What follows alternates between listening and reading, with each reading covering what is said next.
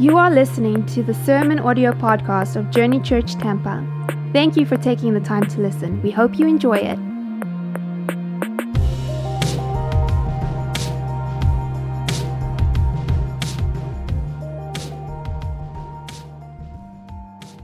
The scripture this morning, and I have a lot of scripture, but this one probably is a good umbrella, maybe, um, and it's James 1 17. Every good gift and every perfect gift is from above, coming down from the Father of lights, with whom there is no variation or shadow due to change. The message version um, I was reading, and it just, it just, the message version just puts everything in plain English, and it's so easy to follow, so I'm going to read that here also. So, my very dear friends, don't get thrown off course. Every desirable and beneficial gift comes out of heaven the gifts are rivers of light cascading down from the Father of lights. There is nothing deceitful in God, nothing two faced, nothing fickle. He brought us to life using the true word, showing us off as the crown of all his creatures. That's beautiful. Um, I'm going to go ahead and pray for this morning, and then we're going to get started. Father, I thank you. I thank you for this morning. I thank you for these people here. Um, in the building and on live stream, Father. And above all, Lord, I just thank you for being Lord, for being above all and knowing all, and that you never, there is no change in you, Lord. And that, that's a comfort and that's a joy. And that brings me, that brings me hope, Lord. I pray over my words. I pray, Lord, that my mistakes or my whatever whatever my whatever my thing is it doesn't hamper the word being thrown out there lord. That your word goes out and it does not return void. And in you i'm so thankful. In your name we pray. Amen. Um, this morning we are going to be continuing our um, series on faithfulness.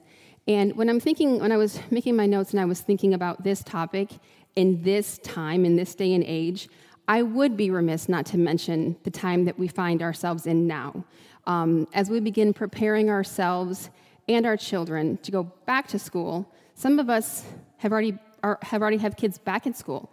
Um, some of us are still struggling or working through the thing of how we're going to start school, um, whether it's in person, whether it's online, whether it's e learning, or all these different options. Um, and then some of us are still waiting to see when and how we're going to go to school. Um, but whichever choice you made, and there were, like I said, many choices to make, um, we have to make that choice as parents. And this is just this instance, but as parents, we have to make that choice and rest in that choice. Some of us have made that choice and we felt confident, and then we started second guessing ourselves. And we started worrying about the choice that we made, um, whether that comes from fear or whether that comes from wanting to send your children to school and you can't, or you don't want that, well, you don't want them to, and you're feeling pressure to do so. Um, I was reading the other day and I came across an article, um, and it was just about this topic. And it was from um, the article was from a woman named Glenna Marshall, and it was just it was so good. She said, "God isn't waiting to see if you make the wrong decision. He's waiting for you to trust Him with the decision that you have made." And I read that and I thought, "Okay, Lord, like okay." Okay. But also, and he is so good, but also I will say that that just not, not for this instance. You don't have to have children. Your children can be almost out of the house. Whatever, whatever that thing is, make the decision and then trust in the Lord that you have made the right one and that if it's the wrong one, he's going to come behind you and he will make everything good. And that was just so good. Why? Because God is faithful. He is faithful in the uncertainty. Matthew 6, 26, 27 says, Look at the birds of the air. They do not sow or reap or store away in barns, and yet your heavenly Father feeds them. Are you not much more valuable than they? Can any one of you, by worrying, add a single hour to your life? That scripture in this in our day and age now, um, I think it's the perfect answer to our fears and our doubts. In this scripture, in relation to where we find ourselves now, especially as parents, who might be struggling to send your children to school or struggling knowing that they will have to be home with you. Some don't have a choice and they have to be home with you. Take comfort to know that the Lord who formed them, who knew them before they were in the womb, still, thankfully, has their best interest at heart, more so than parents can. Despite our fear and our anxiety, our questions and our doubts, the Lord is there asking that we trust Him. And that's what He is. He's asking that we trust Him. We can see, um, Priscilla Shirer says this we can see hope in the midst of hopelessness. We can see peace in the midst of chaos. We have a hope that the world does not have. We can see clearly that all things work together for the good of them that love him and are called according to his purpose. But we can see hope in the middle of hopelessness because we have the Lord, and he is our hope, and he is our peace. Job 13, 15 says, Though he slay me, yet I will hope in him. Oh, to be like Job and to be able to say, in our uncertainty, in our doubt, in our fears, in our failures, though this thing or that thing and this or that thing is the thing that we dread or fear the most, that that thing may actually happen, but I can still hope in Him. My hope is found not in my comfort, which my hope sometimes found in my comfort. I like being comfortable. My hope is not found in my confidence, but my hope is found in Him. God is also, thank you, God is also faithful in our fear.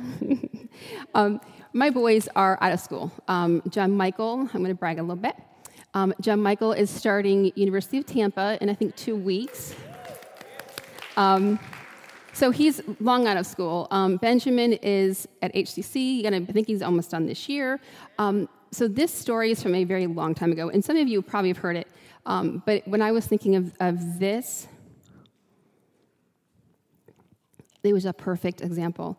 Um, for sixth, seventh, and I think eighth grade, uh, my boys were they did virtual school. We didn't want to send them to middle school, so we thought, okay, virtual school, it's perfect, perfect. Um, for us, it was perfect. It's not, not their favorite, um, but for us, it worked. It was working for us. Um, but for the state testing, we couldn't do it at home. We had to take them to a school, to our local um, middle school.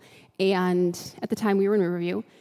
The local middle school was Eisenhower. And I thought, okay, boys, like, they were fine. Like, in the time, you know, Joe Michael and Ben, they're both big boys. Um, so here I am walking them into Eisenhower Middle School. Um, and I dropped them off, I signed them in, they do testing there. And as I was leaving, I said, Okay, Lord, they're yours. And he said, No, Val, they were always mine. And it was like, because I wasn't there with him, like with them, I couldn't control them. And it took that, and it was me being unfaithful. I was being unfaithful. I wasn't trusting. It was the Lord come back saying, Val, they're always been mine. Like whether or not they're in your care, they're still mine. Um, and that to me was just, I, I go back to that example every, like, whenever I think of something, okay, Lord, they are yours. So are my girls and all the other boys living in my home. Um, but I was faithless in that situation. Um, but I am so very glad that even when I am faithful, faithless, God is faithful. God is still faithful, and for that, at least for me, that is very encouraging. Oops, sorry, guys. Um, Charles Spurgeon puts it like this, and it was just perfect. Uh, the glory of God's faithlessness is that no sin of ours has ever made him unfaithful. And that is just, that's encouraging to me. Matthew 7, 9 through 11 said, Which of you, if your son asks for bread, will give him a stone? Or if he asks for a fish, will give him a snake? If you then, though you are evil, know how to give good gifts to your children, how much more will your Father in heaven give good gifts to those who ask him?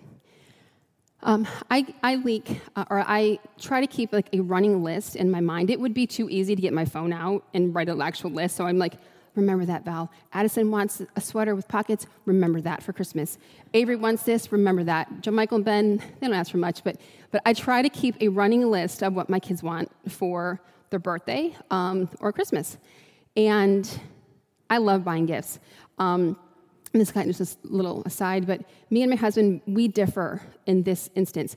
I can buy a gift today for Christmas and stash it away and I'm fine with keeping it to Christmas. Um, my husband waits to the last minute to buy his gifts because he likes to give the gifts. He wants to give it. He'll ask me, um, I'll go shopping, and, and he'll ask me, Do you want your birthday gift? Like, just my birthday. No, I don't want my birthday's not today. I have to wait for my birthday or Christmas. No, I don't want my Christmas gift now. Um, now, I put in here too, That is just like holiday gifts. He can buy me something for because, and I'll gladly take those gifts anytime. But a birthday or holiday, birthday or Christmas has to be birthday or Christmas. Um, but and I was thinking like I can keep their gifts for, all, for forever.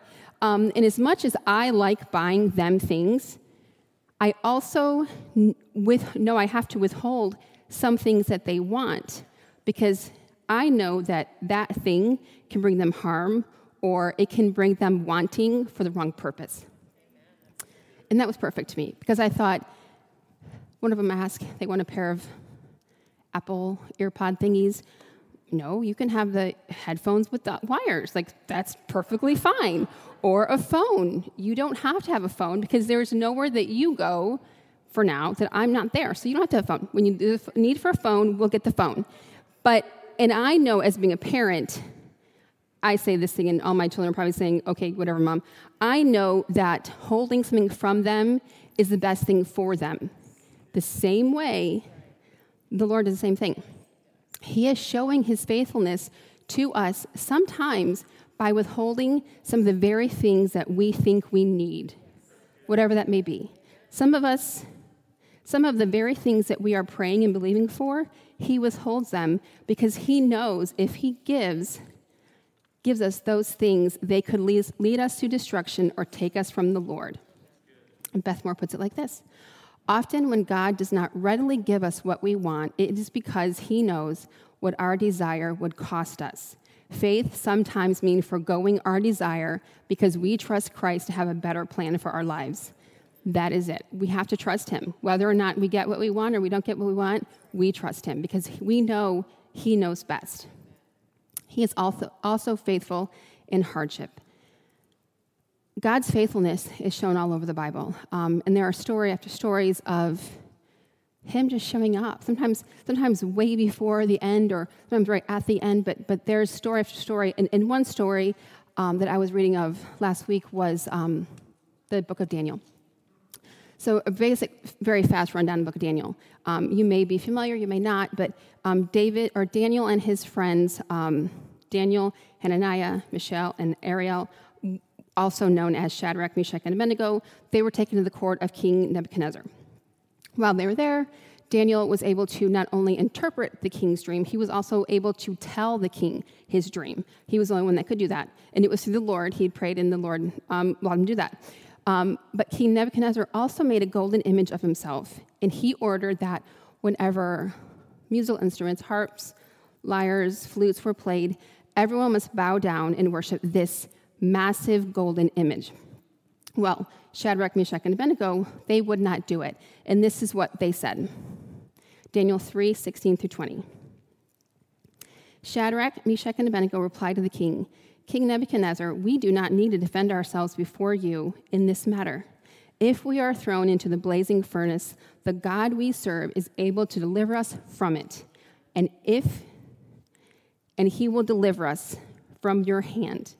But even if he does not, we want you to know, Your Majesty, that we will not serve your gods or worship the image of gold that you have set up. The part that was interesting to me was they realized they're being thrown in this thermos or this furnace. Um, I think they said it's like seven degrees hotter, like seven times hotter. They knew that they could be thrown into this furnace. They knew their God could save them, but they did say, even if he doesn't save us, we're not bowing down to your golden image. That is faith. That is faith in hardship. Tim Keller said, Shadrach, Meshach, and Abednego were good men, but they were still flawed human beings. These three did not then deserve the Lord's deliverance because of the perfect purity of their lives. God could walk through the fire with them because he came to earth in Jesus Christ and went through the fire of punishment they and we all deserve. They weren't saved because they were perfect. They were, they were saved because they were the Lord, they were God's. Um, so now I come to why is God faithful? There's a bunch of reasons why he's faithful. Um, I, I could have probably wrote eight more pages of notes on why he's faithful, um, but I did pick out two. I'm used to talking this much. I talk all day long, but I'm, I always get I always get so thirsty, so I, I apologize. Um, but why is God faithful? Well, easy. He's faithful because He's God. Um, 2, 2 Timothy 2.13 says, If we are faithless, he remains faithful, for he cannot deny himself. That's it. He cannot deny himself. Um, and th- for that, I am very, I guess I'm just hopeful. Um, the same person that said, make a choice and believe the Lord will, will walk you through that choice, also said, to believe in God's future faithfulness, we must look back at the past faithfulness of the great, unchanging God who has been with his people in their lamentations. To look forward, you have to look back. And some of these, some of our things in the back may not have turned out the way that we wanted, but he still brought us through them because he is faithful. Um, I'm reminded, going through the Bible, I was reminded just the numerous times that the Bible states, one time in Genesis, um, the story of Rachel and, and Leah, and the verse says, I don't have it written down, but the verse says, God remembered Rachel. Another part, part in Exodus where, it's, where it says, the Lord remembered the promises he made to the Israelites. He remembers. It's his timing. We have to just kind of wait, but he remembers. He is faithful. It's not like me as a parent, I'm like, yeah, we'll go for, take him to Addison, mom, go for a jog today? Yeah, we'll go for a jog. We'll do it later when it's not so hot. And then when it's later, it's like, I don't want to go outside. It's so hot outside and I'm tired. That's not the Lord. The Lord is so faithful, and I'm so thankful for that. Um, but remember, with God, there is no variation of shadow due to change. There, he doesn't turn away from us. So there's no us asking or believing something and him like, oh, I don't want to do it today, and turn away. He can't do that. That's not in his nature. This is encouraging to me because God, unlike me and unlike humankind, is not changing. He is not fickle. He is not pushed around by circumstances and trials. He is constant. And in a world of now, especially, I think, of unconstancy, the one, uncon- the one constant is the Lord. He's unchanging. Um, he is also faithful because he knows our worth. Um, some of you I probably told you story of story, and you've probably seen picture of picture of our travels and um, how much I love art museums. I love an art museum. I can go and spend sun up, sun down art museum. My husband loves the cafes, so we go and we look at some art, and then we every cafe we see, we have to stop. So I get some, we get some art, and then we get some lunch, and then we get some art, and we get coffee. Um, but I could spend all day in art museums. And I also like podcasts. Um, one of my, and I like history. So one of my favorite podcasts is Revisionist History. You may have heard it. Um, I just love listening to it. But one of one of the one of the, the um, podcast I guess episodes um, that was playing this this couple weeks ago I think was um, an episode that discusses Van Gogh's painting vase with carnations. This painting in this podcast was described as a smaller painting by Van Gogh, one that was not created for display, but more for a pers- personal practice painting. Um, there was actually some debate whether it was even an original Van Gogh. Um, it is not in itself one of his masterpieces. Um, it is currently not even on display. It is in storage at the Detroit Institute of Art. The painting, according to the museum's director, he described like this The painting has no value. However, he went on to say, the minute we consider it is a painting by Van Gogh, it has a value of several million dollars. The painting has not changed. The painting continues to be what it always was, what it is, but what has changed is the perception that we have. And when I heard that, I was on my little walk. I thought, oh my gosh, Lord, we, I know me personally, so this is us. We may look at ourselves and we may not see any value, we may not see any purpose. We may consider that we are not worthy of X, Y, or Z, but when we consider who made us, our value changes dramatically. And we have gone from this little insignificant painting to literally like worth millions because who made it? And that is us. The Lord is faithful because He sees our worth. Whether or not we see it and whether or not we don't think we're worthy to have peace or we're worthy to not have anxiety or be a non anxious presence, like my husband talking about, we are worthy because of whose we are. And that to me was just, it was life changing. Um, So we're almost done. But um, how do we respond to God's faithfulness? And there's just three things. Um, how to respond his faithfulness? We respond by resting in him. St. Augustine put it like this You have made us for yourself, O Lord, and our hearts are restless until they find rest in you. We are restless creatures. I know one thing that I deal with, um, and I've, I've, I've said this before, but I have a very hard time just sitting and doing nothing. I mean, even like watching, I can do it now. Like, I can sit and watch a movie or watch TV. There was a point in time where I had to crochet, even watch a movie. I just couldn't sit still. I was restless. In, in, in that instance, the Lord has changed me. I can, I'm happy to say I can sit and watch a movie. And that to me is like, okay, Lord, thank you. Um, but we internally, we're just a rest, we're just restless people. We can be a restless human beings. And the, the Lord is saying, I can give you that rest. You just got to come, come find me. We can respond to God's faithfulness by trusting. That can, and that can be hard. Like I know that we like to, my children, and, and like I said, I like to hold on and thinking, if I can just be there with them, or if I can just um, follow them on, find my friends on the phone, I will be happy. I'll be fine. But that's not trusting. We have to trust in the Lord and know, like I said, we may not get what we want. The outcome may not be what we want it to be, but we still know that we are the Lord's and we have to just trust Him. We also respond to God's faithfulness by in praising Him, by being thankful for what He's given us, for what He's brought us through. Remember, we, we know that we can, we can trust His future faithfulness by seeing what He brought us out of. We have to, first of all, recognize those things. We have to recognize, Lord, you brought me here for this purpose. Thank you for getting me through there to here. And we have to, we have to praise him. Um, somebody in my parish group had mentioned she started um, every morning, she writes down 10 things she's faithful for or thankful for. Um, and so there's no, there's no like doubling. So, and the, the like the, the, the, main ones are already like written down. So you're thankful for your children, you're thankful for your home, you're thankful for your job. Those things she can't give thanks for again. Um, she has a thing of 10 new ones. And I thought, so I think she's up to like 505 something maybe with new things that she is thankful for. And I thought how amazing that would be that we can be thankful, first of all, four, or 500 things, that He's that good to us. Just that is amazing. Um, but we have to know that the Lord is there and we have to trust Him. We have to rest in Him and give thanks to Him. Um, if we are so glad that you were able to listen in to the Sermon Audio Podcast.